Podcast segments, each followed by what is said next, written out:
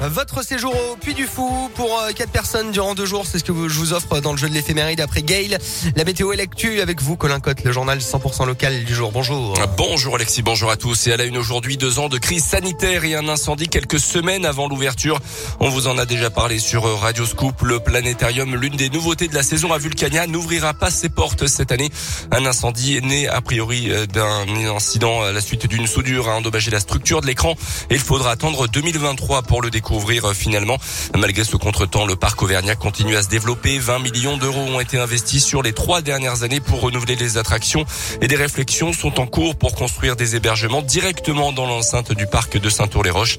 Les précisions de Grégory Mousseau, le directeur de Vulcania. On a beaucoup d'idées en tête. On est en train de formaliser tout ça, de, de trouver les bons montages. Ça ne sera pas pour 2023, euh, mais on l'espère très rapidement après. Aujourd'hui, la visite du parc, déjà en pleine saison estivale, se fait sur deux jours. On génère à peu près euh, 25, 30 000 nuitées par an chez nos partenaires hébergeurs et on estime que dans les 4, 5, 6 prochaines années, on aura, euh, je dirais, un, besoin de 60 à 70 000 nuitées, ce qui fait que l'on va continuer à augmenter nos achats chez nos partenaires hébergeurs et, on l'espère, pouvoir proposer une aventure exceptionnelle à quelques privilégiés sur le site par un hébergement directement sur Vulcania. La saison 2022, celle donc du 20e anniversaire du Vulcania, débuté hier, elle s'achèvera le 13 novembre.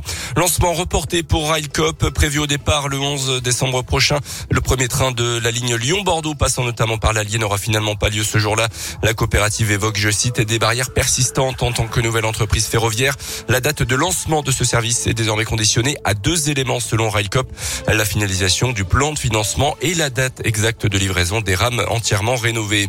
En bref, un meeting annulé à la dernière minute à tiers pour le parti Reconquête d'Éric Zemmour. C'est ce qu'a annoncé hier sur son compte Twitter. Marion Maréchal, soutien du candidat. D'après la salle et deux tiers était bel et bien réservée pour ce soir et l'équipe d'Éric Zemmour avait même récupéré les clés. Une version contredite par le maire de la ville qui indiquait qu'il n'avait signé, euh, qu'il n'avait pas signé d'accord euh, pour cette réunion publique. Dans le reste de l'actu, impossible cesser le feu à Mariupol ce matin selon euh, la Russie. Euh, Kiev, les États-Unis et la France notamment appellent à rester prudents. Nous ne croyons personne, a ainsi réagi le président Zelensky, alors que des dizaines de milliers de civils sont toujours bloqués dans cette grande ville du Sud, euh, bombardée depuis un mois par l'armée de Vladimir Poutine. Notez que le programme alimentaire mondial des Nations Unies a indiqué hier fournir une aide d'urgence à un million d'Ukrainiens. Plus de 6 millions et demi de personnes seraient actuellement déplacées au sein même de l'Ukraine. En France, la fin de la trêve hivernale, aujourd'hui. Les expulsions locatives vont donc pouvoir reprendre. Selon un collectif, 40 000 personnes seraient menacées d'expulsion sur tout le territoire français. Il y a bien un lien entre des pizzas fresh up de la marque Buitoni et certains cas récents de contamination à la bactérie Escherichia coli chez des enfants. C'est ce qu'ont annoncé hier des autorités sanitaires. 75 cas recensés en France depuis la fin du mois de février, dont 4 dans la région Auvergne-Rhône-Alpes. Deux enfants sont par ailleurs décédés à la suite de ces contaminations. Les sports avec du foot, le quart de finale retour de la Ligue des Champions féminine. Ce soir, l'OL tentera de renverser la vapeur face à Turin.